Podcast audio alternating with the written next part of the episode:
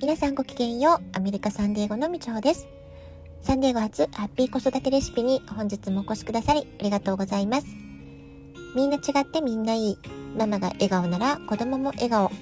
子育てで悩んでいることの解決のヒントが聞けてほっとする。子育てがちょっと楽しく思えてきた。聞いてくださってるあなたが少しでもそんな気持ちになってくれたら嬉しいなと思いながら発信をしております。昨日は束の間の晴れ間が覗きましたが、えー、今朝も、えー、サンディエゴは霧雨のスタートとなりました。えー、日本の方もねそろそろ仕事始めという方多くなってきたんじゃないかなと思います。えー、前回のラジオトークでも少しお話ししたんですけれども私は昨日1ヶ月半ぶりにエネルギーヒーリングのセッションを受けてきました。まずはしっかりとカウンセリングをしていただいてその時の私の状態に合わせて、えー、トリートメントはねエネルギーワークだったりカールプラクティックの施術だったり、えー、その時々でね変わるんですけれどもやはりねしっかり話を聞いてもらうっていうのが、えー、すごくね私にとっては大事なことだなって改めて思いました。えー、というのもこの1ヶ月ほど私はどちらかというと周りの人の話を聞くカウンセラー側の立場を講師ともにずっとそういう時間が多く過ごしていたので、えー、昨日は自分の話自分の思考自分の感情を、えー、じっくりえー、ありのまま聞いてもらうっていうのはすごく久しぶりだったなっていうそういう感じだったんですよね。で話していることで思考や感情が整理できてきたり今の私に必要ではない感情を、えー、どうやったらうまくリリースできるかそしてリリースする心地よさまそういったものを感じることができた、えー、とてもね素晴らしいセッションだったなと感じています。えー、セッションに行く時にはいつも23ヶ月の間の自分にとっての、えー、気になる出来事とか、えー、それに対する自分の考え感情の変化を書き出して自分なりにね、えちゃんとこう整理して話をしようと努力はしてるんですけれども実際そのカウンセリングが始まって、え、言語化する自分の言葉で説明するアウトプットをしようという時にまた違う考え感情が湧き起こってきたりします。まあ、これはね本当に聞き手のスキルによって、えー、自分でも思いがけなく引き出されて新しい発見がある、まあ、これがね一番の癒し効果なんじゃないかなと思っています。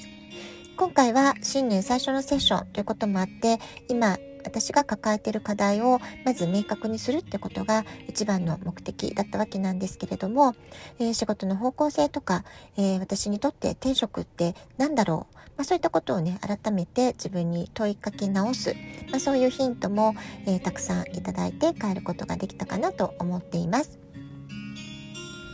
えー、実は昨日のね1月4日のカウンセリングはふっと思い立ってあ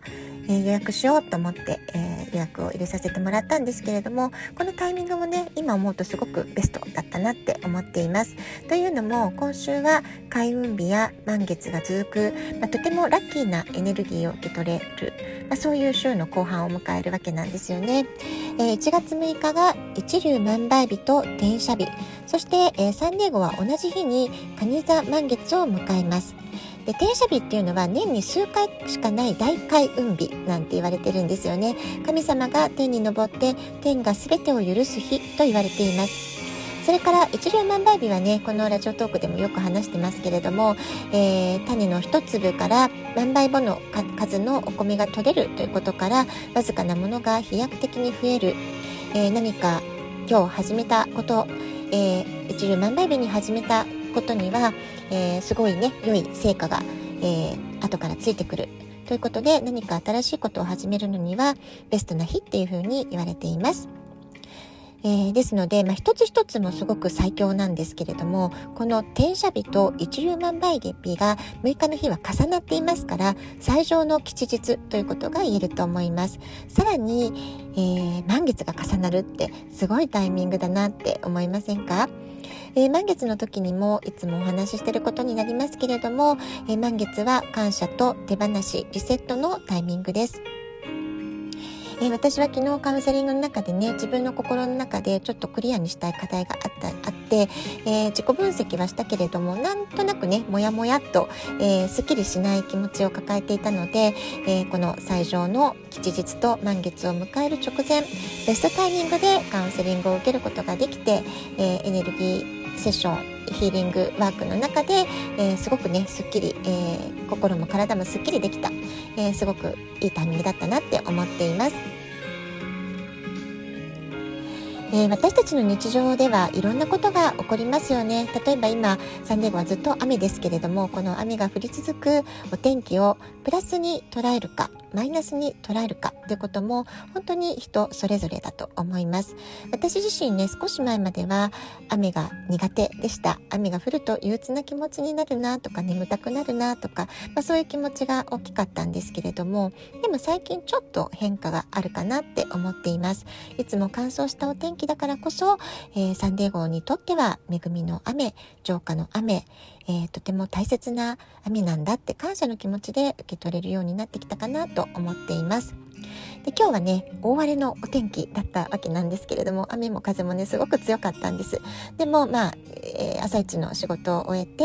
えー、大好きなお友達とランチする約束をしていましたのであ今日みたいに雨が強い日だからこそ、えー、日頃出番がないレインブーツを履こうってことで、えもう気持ちをね楽しくして、え、出かけました。そしてね、えー、久しぶりに会った彼女と仕事のこととかいろんなことをね本音でいろいろ語り合ったり相談したりすることができてすごく楽しかったんですよね心が軽くなると、えー、共に、えー、辺りがね雨が止んできた、えー、太陽の光が差してきたっていうのもとても印象的でした。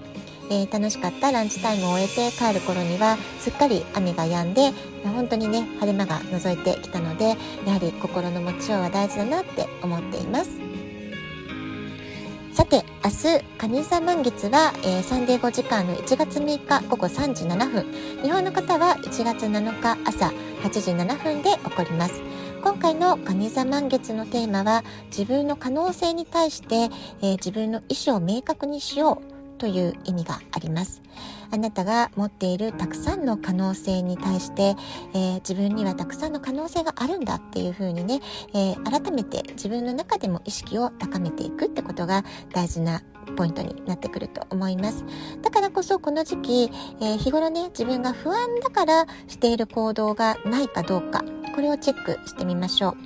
例えばね、子育ての場面でもよくあるのが、えー、子供たちに対してね、宿題やったの？っていうのは、えー、子供のためを思ってと言いながら実は自分がいいお母さんでいられているかどうかが不安、まあ、そういうね深層心理が隠れてるケースがあるわけですよね、まあ、宿題をするしないは実は子供自身の問題であってもちろんね親として励ましたり促したりって時ことは時としては大事なことですけれどもそれがね、えー、お母様自身の自分に対する不安からの行動じゃないかどうか。ちょっとチェックしてみるってことも一つポイントかなと思います。これねなかなか難しいことなんですけれども私たちはどうしても日頃から不安だとか心配をついつい先回りして、えー、持ってしまいがちな、えー、習性があったりするわけですよねだからこそ今回の満月不安をリリースする、レッドゴーする、手放す。まあそういったことをぜひね、意識してみてほしいなと思います。で、今日ね、ランチタイムすごく楽しくて、えー、心がとっても穏やかになると、えー、お日様が顔を出してくれたって話をしましたけれども、本当にね、この心穏やかな状態をどれだけキープすることができるか。これは私たちが望む現実を引き寄せるために、えー、あなたの思考や、えー、叶えたい夢を、え、イメージやビジョンを現実化するるためにその加速させてくれる鍵っていうのがいつも心穏やかに過ごすっていうことになったりするんですよね。